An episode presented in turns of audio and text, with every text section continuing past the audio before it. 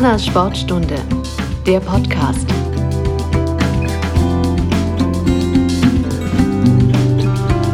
Hallo und herzlich willkommen zur neuen Sportstunde von Humanas. In der vergangenen Folge waren mit Otto Beckmann und Stefan Walzleben einmal ein junger Fechter und ein erfahrener Karateker in Kolbe zu Gast, die beide auf ihre eigene Art und Weise um den Nachwuchs werben. Heute bin ich, Fabian Bierstoch, wieder in Kolbitz und habe dieses Mal zwei Frauen zu Gast. Und zwar einmal Karin Meyer. Hallo Karin. Hallo. Und einmal Josefin Böhm. Hallo Josi. Hallo. Ähm, ihr seid beides zwei ehemalige Schiedsrichterinnen und am besten, ihr stellt euch mal selbst kurz vor, woher kommt ihr, was macht ihr den ganzen Tag und die entscheidende Frage, was verbindet ihr mit Humanas? Karin, magst du anfangen? Was machst du den ganzen Tag und so? Ja, also mein Name ist Karin Meyer, wie gesagt. Ich bin siebenundfünfzig Jahre alt. Vom Beruf bin ich Polizeibeamte mit Diensthund. Das heißt, ich verbringe viel Zeit mit meinem Hund. Und wenn ich Freizeit habe, dann bin ich mit dem Fußball auch sehr verbunden und gucke die ganzen Spiele vom F C M, wenn es geht. Wenn ich auch dienstfrei habe. Ja, das ist das, was eigentlich mein Alltag so ist. Was verbindest du mit Humanas? Mit Humanas, ja, äh, Pflege, Krankenpflege, also ältere Leute, Altenpflege. Ja, das ist das so, was ich mit Humanas verbinde. Gut. Josi, was machst du so den ganzen Tag? Ähm, ja, ich bin Josefin Böhm, ähm, kurz Josi. Ich bin jetzt achtundzwanzig Jahre alt, habe zwei kleine Kinder zu Hause, die nachmittags gern von mir bespaßt werden. Ähm, tagsüber beruflich bin ich Lehrerin an einer Gemeinschaftsschule und unterrichte Mathe und Wirtschaft. Ja, mit Humanas verbinde ich auch die Pflege und die Wohnparks, aber auch die ganze Unterstützung im sportlichen Bereich und vor allem auch, ob das der einzelne Rennfahrer ist in Sachsen-Anhalt, Dominik Schark oder der Fußball, Basketball, fast alle Bereiche sind inzwischen von Humanas irgendwo abgedeckt. Okay, gut, Dankeschön. Ähm, wir haben am Anfang immer eine kleine Schnellfragerunde, um euch noch etwas besser kennenzulernen. Das heißt, es gibt jetzt gleich ähm, zwei Gegensätze, wo ihr euch dann für einen entscheiden müsst, was besser auf euch zutrifft. Also zum Beispiel Barfuß oder Socken, nehmt Barfuß oder Socken, was denn dem ähm, lieber ist. So, Wandern oder Wellness? Wandern. Wandern. Okay. Ähm, Pizza oder Burger? Pizza. Burger. Was ist dein Lieblingsburger? Ähm, Cheeseburger. Okay, deine Lieblingspizza? Ja, die ist mit Brokkoli und Soße Hollandaise. Okay, das ist gut. Ja, die ist super. Dann kaufen oder selber machen? Ja, teils, teils. Also ich mache sehr viel selber, aber ich kaufe auch gern. Selber machen. Okay, was machst du so selber? Ganz viel im Thermomix. Okay, da kann man auch debattieren, wie viel das selber machen. Egal, das ist ein anderes Thema. ähm, dann Netflix oder Disney Plus? Disney Plus. Oh, ganz schwierig. Also persönlich für mich Netflix, für die Kinder Disney Plus. Dann Instagram, Facebook oder TikTok? Instagram. Ja, Instagram und Facebook, da gucke ich auf beiden rein. Aber einen Favorit habe ich deswegen nicht. Okay, aber keiner mag TikTok hier. Okay, das ist eine andere Generation, dann wohl doch. Ähm, Karin, du hast, wenn ich richtig informiert bin, vor vierzig Jahren deinen Schiri-Schein oder deine Schiedsrichterprüfung abgelegt. Wie war das denn damals in der D D R, Schiedsrichterin zu sein und wie bist du dazu gekommen? Also abgelegt habe ich ihn neunzehnhundertzweiundachtzig, da war ich sechzehn. Ja, und äh, ich habe mich schon immer so für Fußball interessiert, weil mein Opa, sein bester Freund, war der Busfahrer vom F C M. Und da hatte ich auch die Möglichkeit, immer mal Kontakt zu den Spielern zu haben. Und ja, das war immer so aufregend gewesen und da habe ich gesagt, gut, äh, Spielen zu D D R-Zeiten für Frauen gab es nicht, zu diesem Zeitpunkt jedenfalls nicht. Und ja, Schiedsrichter kam mal so der Gedanke und ein Klassenkamerad hat zu mir gesagt, wollen wir nicht mal einen Lehrgang machen, machen wir beide Schiedsrichter, so, das ist eine gute Idee. Und dann haben wir diesen Lehrgang besucht und meine Prüfung abgeschlossen. Ja, und dann war ich Schiedsrichter für die Bezirksliga, also Bezirk Magdeburg. Für die Kinder, Jugendlichen und alte Herren. Hm. Ja, und dann bin ich los und habe meine ersten Spiele versucht zu fighten, was natürlich sehr lustig war, da ich das erste Spiel fünf Minuten zu früh abgepfiffen habe. Und die Kinder wollten mich dann verhauen. Okay. ähm, und wie viele Schiedsrichterinnen gab es damals? Ich kannte keine. Ich glaube, ich war die erste mit. Okay. Ja, ich persönlich habe auch keine getroffen. die gesagt hat, ich bin Schiedsrichter oder auch in einer Weiterbildung oder so, dass man jemanden gesehen hat, war das nicht. Okay. Also ich fühlte mich als einzige Frau oder Mädchen. Und du warst sechzehn, also dann eben die letzten ja. D D R-Jahre warst du als Schiedsrichterin. Und dann, wie ging es weiter? Also von zweiundachtzig bis sechsundachtzig habe ich dann gepfiffen in diesem Spielbereich. Und anschließend war ich dann bloß noch Zuschauer, weil dann kam das Kind hm. und dann die Arbeit und dann habe ich es nicht mehr geschafft. Okay. Und ähm, würdest du gern noch mal irgendwie pfeifen oder hast du irgendwie gesagt im Nachgang, Mensch, ich hätte gern auch weiter pfeifen sollen oder?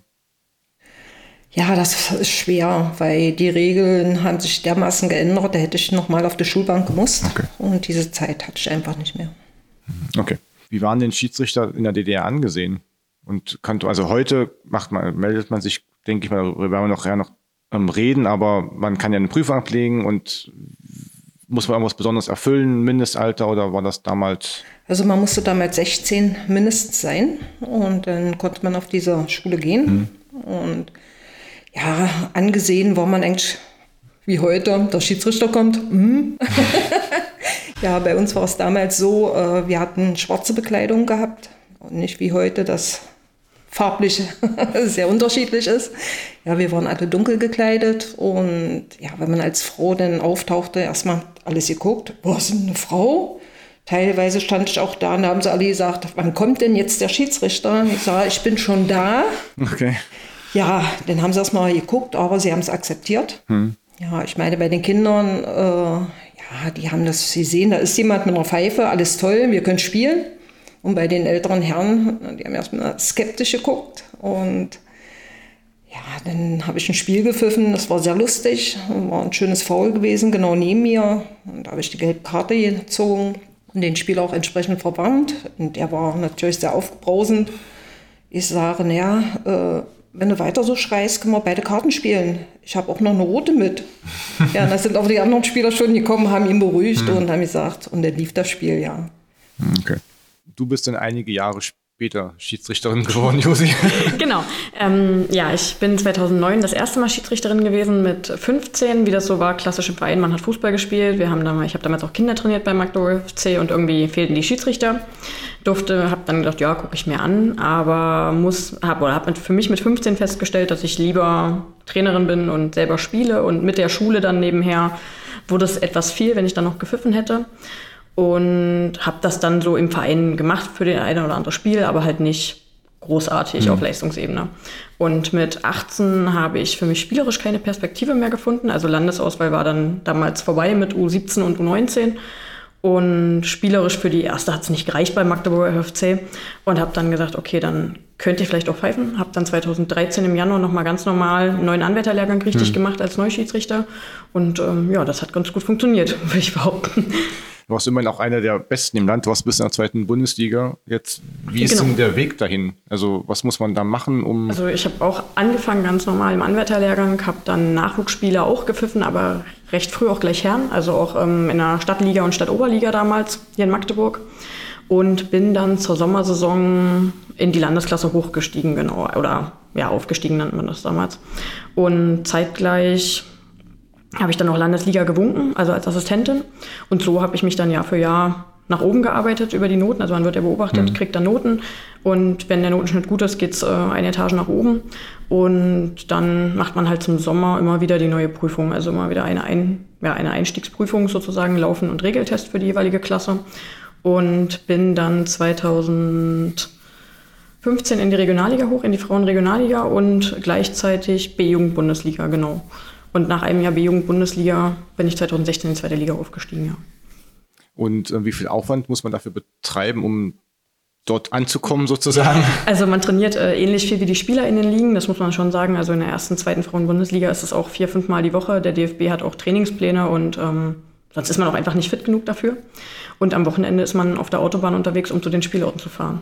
Und ähm, Training heißt was genau? Was, was trainierst du? Also ich oder äh, war man? läuferisch viel unterwegs und habe zeitgleich natürlich auch noch ein bisschen Fußball gespielt, ähm, aber immer ohne Verletzungsgefahr irgendwo. Das äh, ist als Schiedsrichter sonst wirklich ein Problem. Aber dürft, also darfst du, dürfen Schiedsrichter Fußballer? Dürfen tut sein? Man das schon. Im Ligaspielbetrieb ist man nicht mehr als Schiedsrichter, hm. weil man einfach die Zeit nicht hat. Also ich kann sonntags ja. nicht mit einer Mannschaft mitfahren und also zeitgleich irgendwo anders pfeifen, das geht natürlich nicht. Äh, wenn man sich das äh, dort fit hält, ist das was anderes. Ähm, ich habe beim den Trimagos damals Anschluss gefunden, bei den Triathleten, und muss sagen, dieser Ausgleich übers Lauftraining, Schwimmtraining und immer mal wieder Radfahren, wobei ich das nicht so gerne gemacht habe, war ein ziemlich guter Ausgleich. Okay. Das heißt, du bist in Triathlon gelaufen? Ich äh, bin halt gelaufen und äh, halt geschwommen, ja. Okay. Okay. Und was hat man dafür bekommen? Eine Aufwandsentschädigung oder Entlohnung? Genau, also oder? Es gibt halt eine ehrenamtliche Aufwandsentschädigung, ein Honorar. Das äh, war es dann aber auch. Also, also es ist halt ein Spesensatz, der ist festgeschrieben für die einzelnen Ligen. Und im Frauenbereich ist es nicht so, dass man ansatzweise davon leben könnte. Also es ist wirklich ein Hobby. Okay. Ist das bei euch damals auch so gewesen, Karin? Oder? Ja, wir haben auch eine kleine Aufwandspauschale bekommen. Also für Sprit hat uns das Geld gereicht. Ja, es waren wohl zwanzig Mark, die wir bekommen haben für ein Spiel. Okay. Wie viel bekommen wir für eine zweite Liga, wenn man das also bei den Frauen in der zweiten Liga zu meiner Zeit gab es hundertfünfundsiebzig Euro, beziehungsweise jetzt waren es dann irgendwann zweihundertfünfzig. Aber ab einer bestimmten Spielanzahl kommt man über diesen Freibetrag beim Finanzamt, also gibt man das Geld auch wieder ab. ähm, also es ist halt wirklich nur ein Hobby nebenher, ja.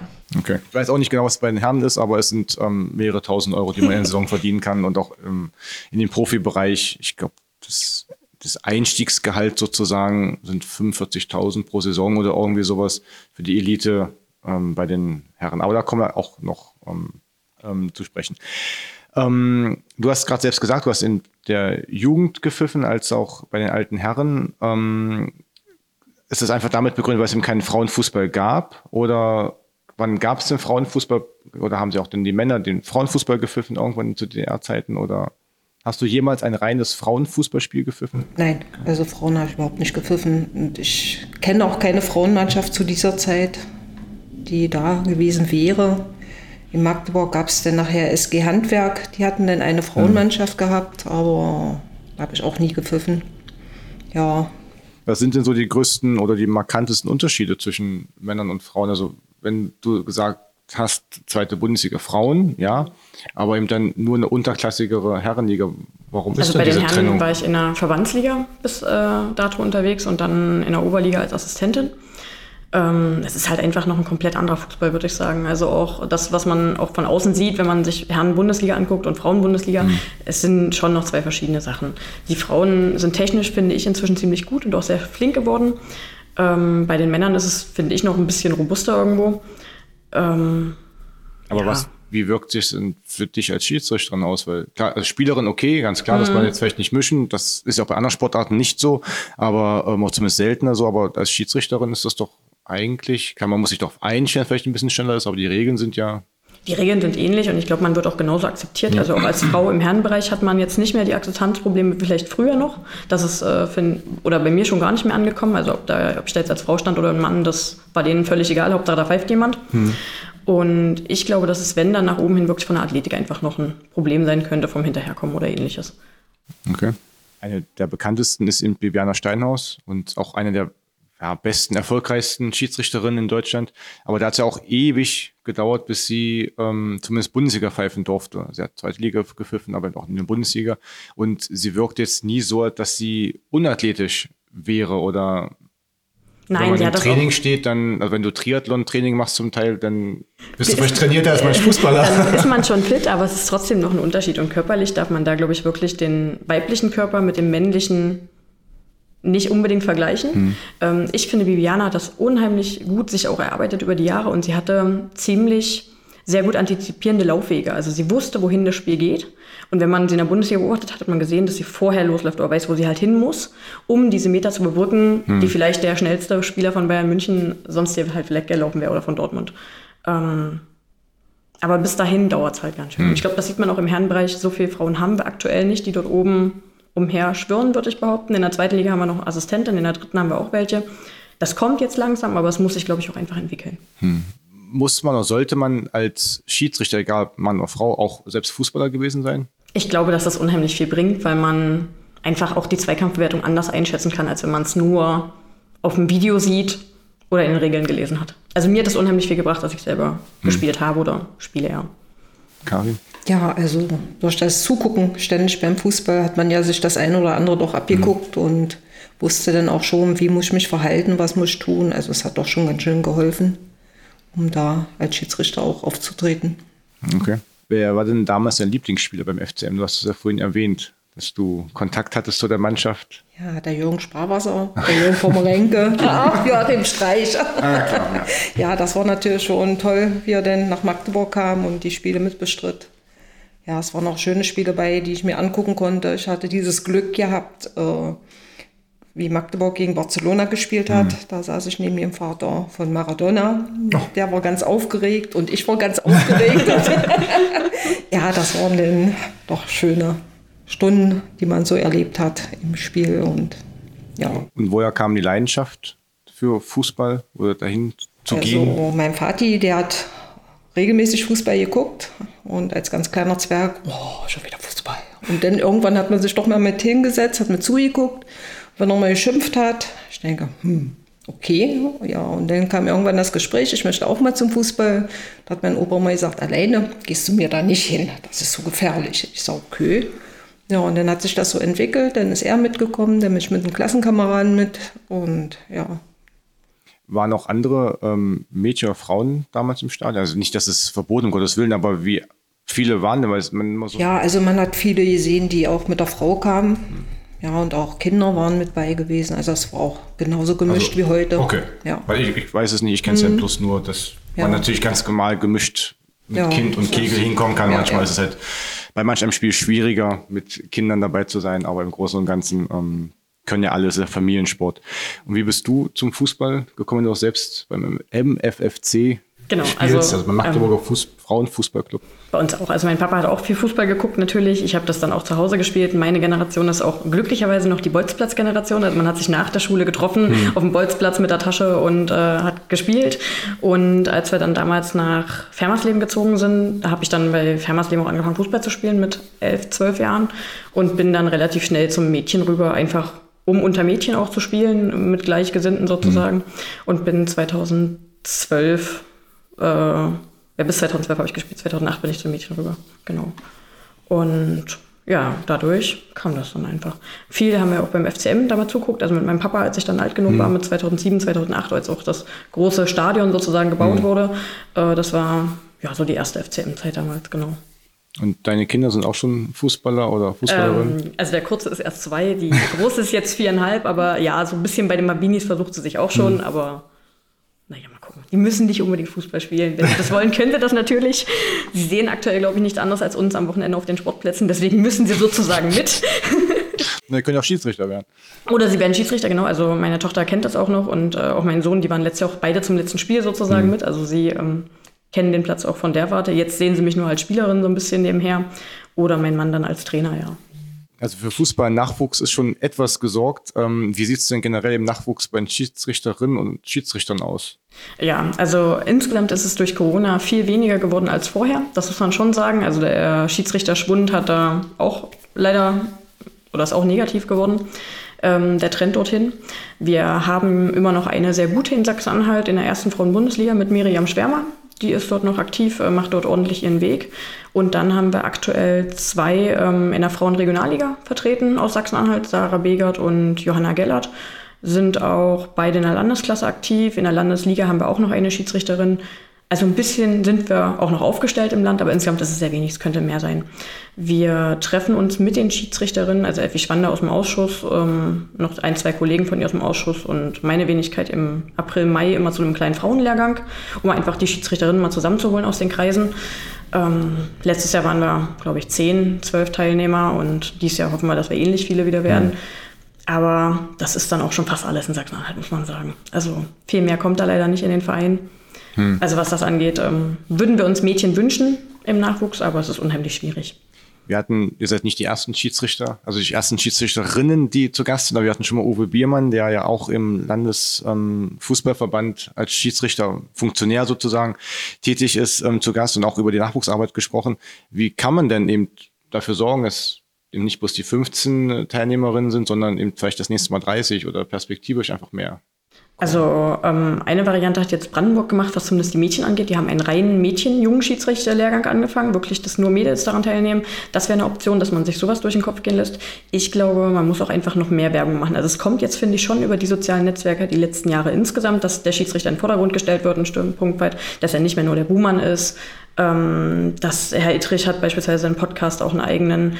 Ähm, das örtliche vermarktet jetzt auch den D F B und auch die Frauenschiedsrichterinnen ein bisschen.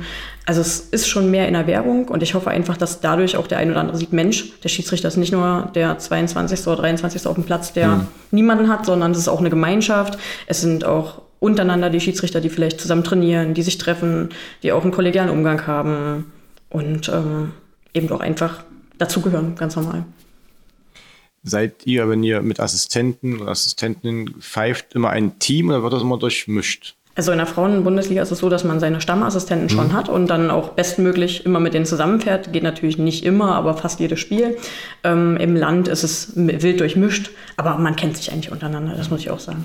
Wie schwierig ist die Abstimmung, wenn man auf einmal einen neuen Kollegen an der Seite mitstehen hat oder wie... Also ist es immer professionell oder muss man da wirklich nicht drauf verlassen? Klar, man muss sich drauf verlassen können, aber wie schwierig ist das, sich auf die Person neu einzustellen? Das Problem hatte ich nicht, da ich immer alleine auf dem Feld stand. Okay, gut. Auch auf Großfeld musste ich eben sehr schnell sein, um alles zu übersehen. Ja, also ich hatte da keine Linienrichter, hm. also stand immer allein da. Okay. Ähm, also es ist ja auch bei den Ligen una- also abhängig, wo, wie hoch die Assistenten pfeifen können. Also ein Jünger oder ein Neuling ist jetzt nicht gleich in der Verbandsliga mit, aber bei Testspielen hat man dann ja auch mal die ganz Neuen zum Beispiel dabei mhm. im Sommer, damit die auch mal ein bisschen höherklassigen Fußball vielleicht sehen fürs Land. Und da liegt es auch einfach an mir, die vernünftig darauf einzustellen, was sind ihre Aufgaben nochmal als Assistent. Man geht die nochmal zusammen durch, man holt sie vielleicht nochmal ab, wie sind die Fahnenzeichen, je nachdem, wann sie wirklich angefangen haben. Und dann muss man sich doch darauf verlassen können, muss denen auch was zutrauen. Anders lernen sie es auch nicht. Also liegt es auch an jedem Schiedsrichter selbst, dass er für den Nachwuchs quasi sorgt, wenn er vernünftig mit den genau, also Richtern umgeht. Sollte, oder das ist auch, dass man angehalten, eine vernünftige Absprache zu machen. Was sind meine Zeichen, was sind deine Zeichen? Die kennen ja auch die Spieler meistens nicht unbedingt gleich. So ein paar versteckte oder so. Und das liegt schon auch am Schiedsrichter, das vernünftig zu kommunizieren und mit den Assistenten, die dort mitzunehmen. Was gibt denn dafür? Also ich muss jetzt nicht sagen, was ihr macht, ganz klar, aber was muss ich denn darunter vorstellen mit Zeichen? Na, beispielsweise, wenn der Assistent sich unsicher ist beim Einwurf und ich als Schiedsrichter hebe nicht gleich den Arm, sondern drehe mich vielleicht nur in eine Richtung, dann hat der Assistent eine Orientierung, Mensch, in die Richtung geht's weiter und das sieht nicht ganz so doof aus, als wenn der die Fahne gar nicht zieht. Hm, okay. Okay. Ab wann kommuniziert ihr mit Headset oder kommunizieren... Also jetzt Tatsache schon ein bisschen eher. Zu meiner Zeit in der zweiten Liga gab es noch keins bei den okay. Frauen. Da war es wirklich nur in der ersten Frauen-Bundesliga.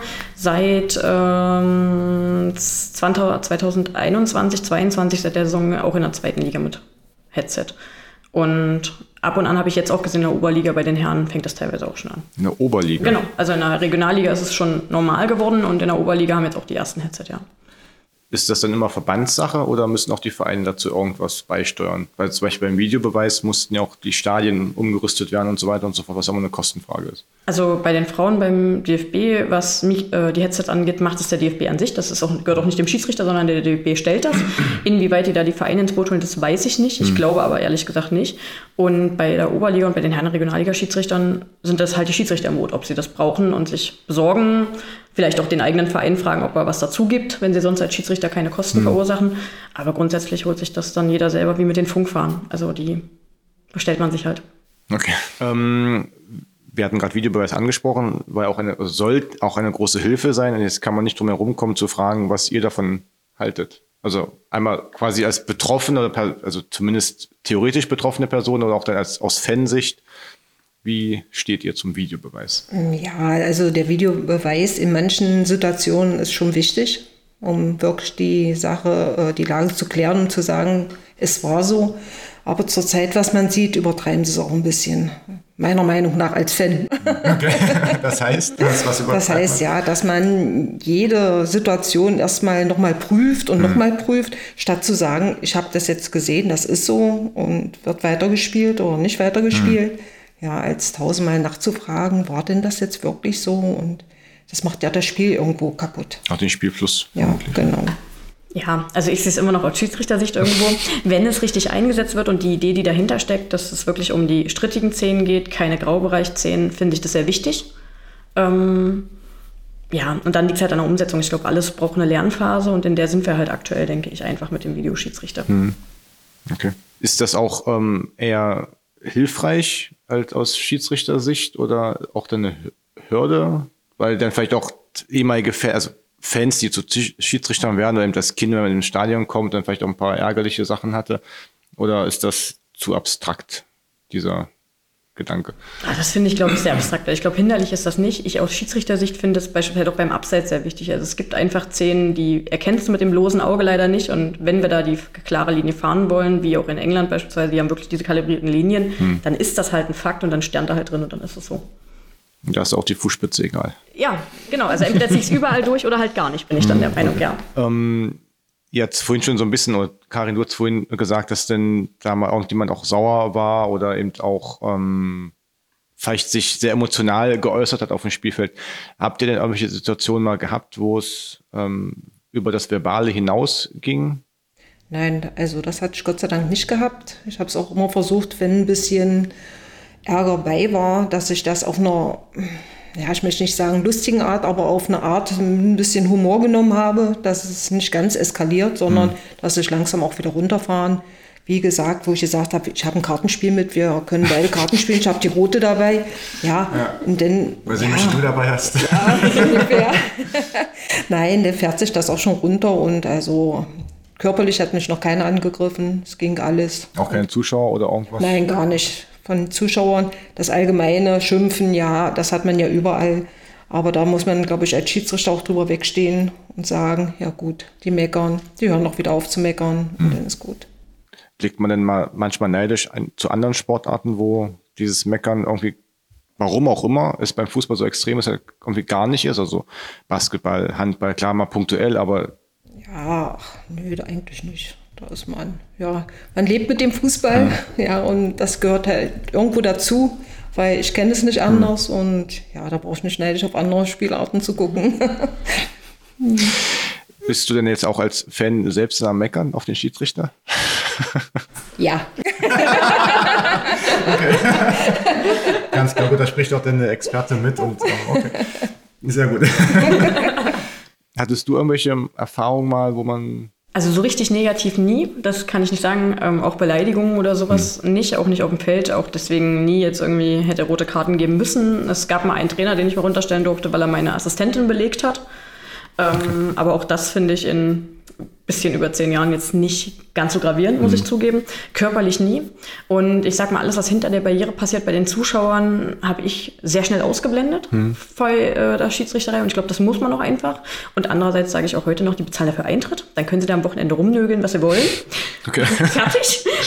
ähm, solange sie das hinter der Barriere machen, interessiert mich das nicht. Mhm. Ähm, was ich zu den anderen Sportarten schon schade finde, also auch im Handball wird viel weniger gemeckert. Ich finde es eher traurig, dass sich das im Jugendfußball so krass durchschlägt. Mhm. Also wenn ich überlege, die Jugendschiedsrichter mit zwölf, dreizehn, die dürfen ein D-Jugendspiel pfeifen oder ein C-Jugendspiel und dann stehen die Eltern da am Rand und bepöbeln den von oben mhm. bis unten. Ähm, der hat gerade sein zweites oder drittes Spiel vielleicht, was er pfeift. Und ob er danach noch weiter pfeift, das äh, wage ich manchmal zu bezweifeln. Das finde ich viel schlimmer, dass man das sowohl den Kindern schon vorlebt auf dem Feld, die dann auch mit zwölf dastehen, sich da hinstellen, als wären sie zwanzig. Und ich mir sage... Spiel deinen Pass, spiel deinen Fußball, da musst du dich gar nicht darum kümmern, ob der Schiedsrichter richtig pfeift. Hm. Aber was hat denn der Fußball, dass es genauso ist seit Jahrzehnten? Also es ist ja, ja ich glaube, es wird einfach von einer Generation zur nächsten ja. weitergegeben. Also ich meine, wenn ich die Eltern am Rand sehe, die bei einem D-Jugendspiel den Schiedsrichter belagern, ist klar, dass die Kinder hm, genauso, mit elf reagieren. genauso reagieren wie ihre Eltern dort am Rand irgendwo. Hm. Und dann ist das schon der erste Schritt, dass ich das meinem Kind weitergebe. Hm.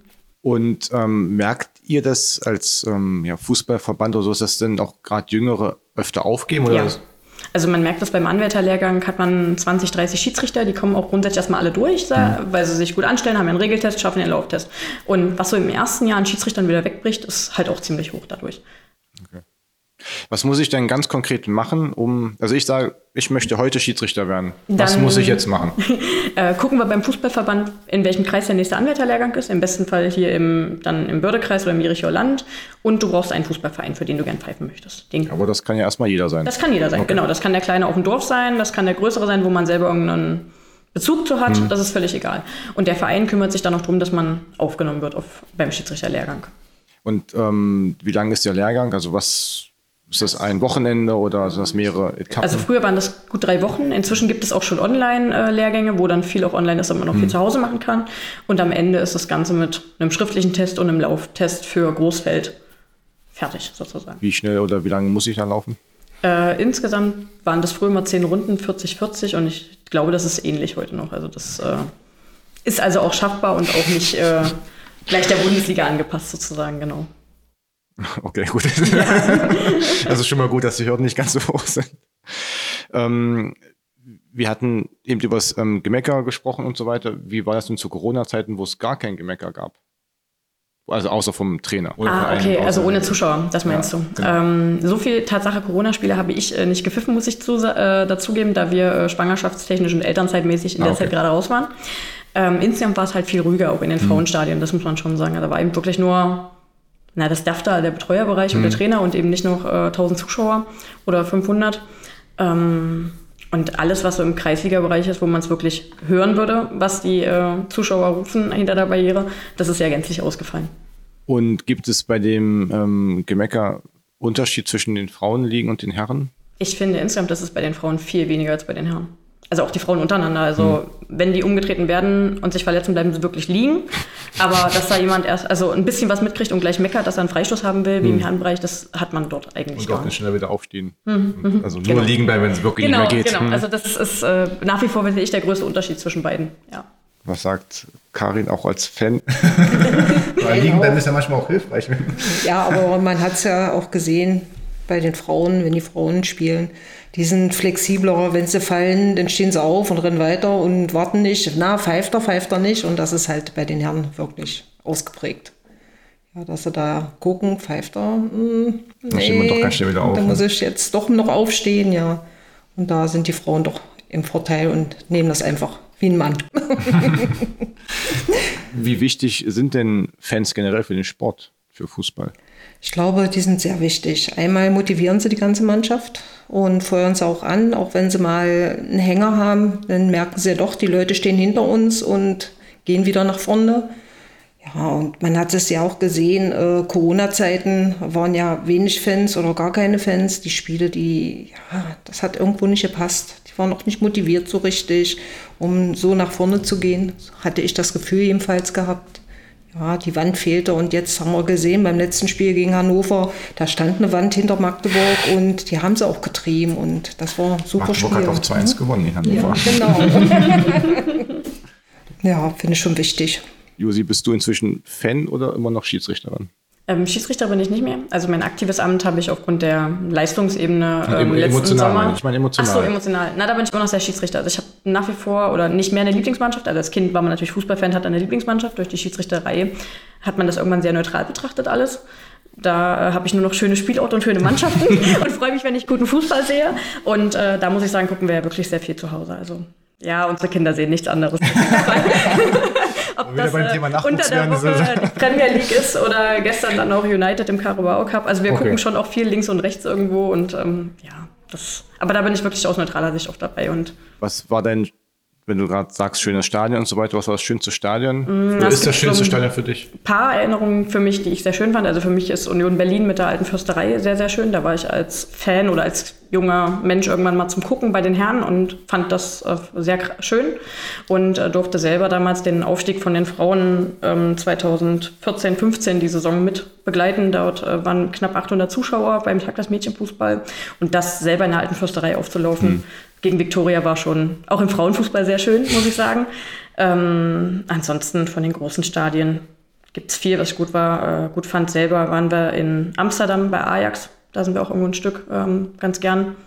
Ja, das, die sind schon alle beeindruckend, die großen Leute. Und das in Magdeburg? Das ist auch sehr schön, da war ich auch oft. Äh, habe selber leider nie auf dem Rasen gestanden, muss ich dazu sagen. Aber meine schönsten Sommer-Highlights waren war früher die, die Testspiele vom F C M. Die Sommertestspiele, wenn sie gegen T U S oder Fortuna gespielt haben, wo halt dann die Magdeburger mit ihren Kindern hm. zum Zuschauen kommen. tausend, zweitausend Zuschauer am Rand auf den Sportplätzen. Die großen F C M-Spieler hm. als äh, junges Mädel findet man, also war das für mich auch irgendwo spannend. Äh, war das schon, waren das schöne Highlights.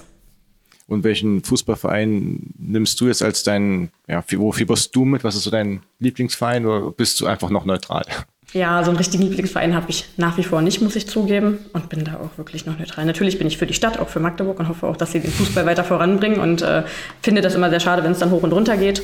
Ähm, ansonsten sind wir ja Hansa Rostock-Fans irgendwo aus, von der Küste her, weil wir uns dort ganz gern rumtreiben und fußballerisch. Naja. Gut, lass mal so stehen.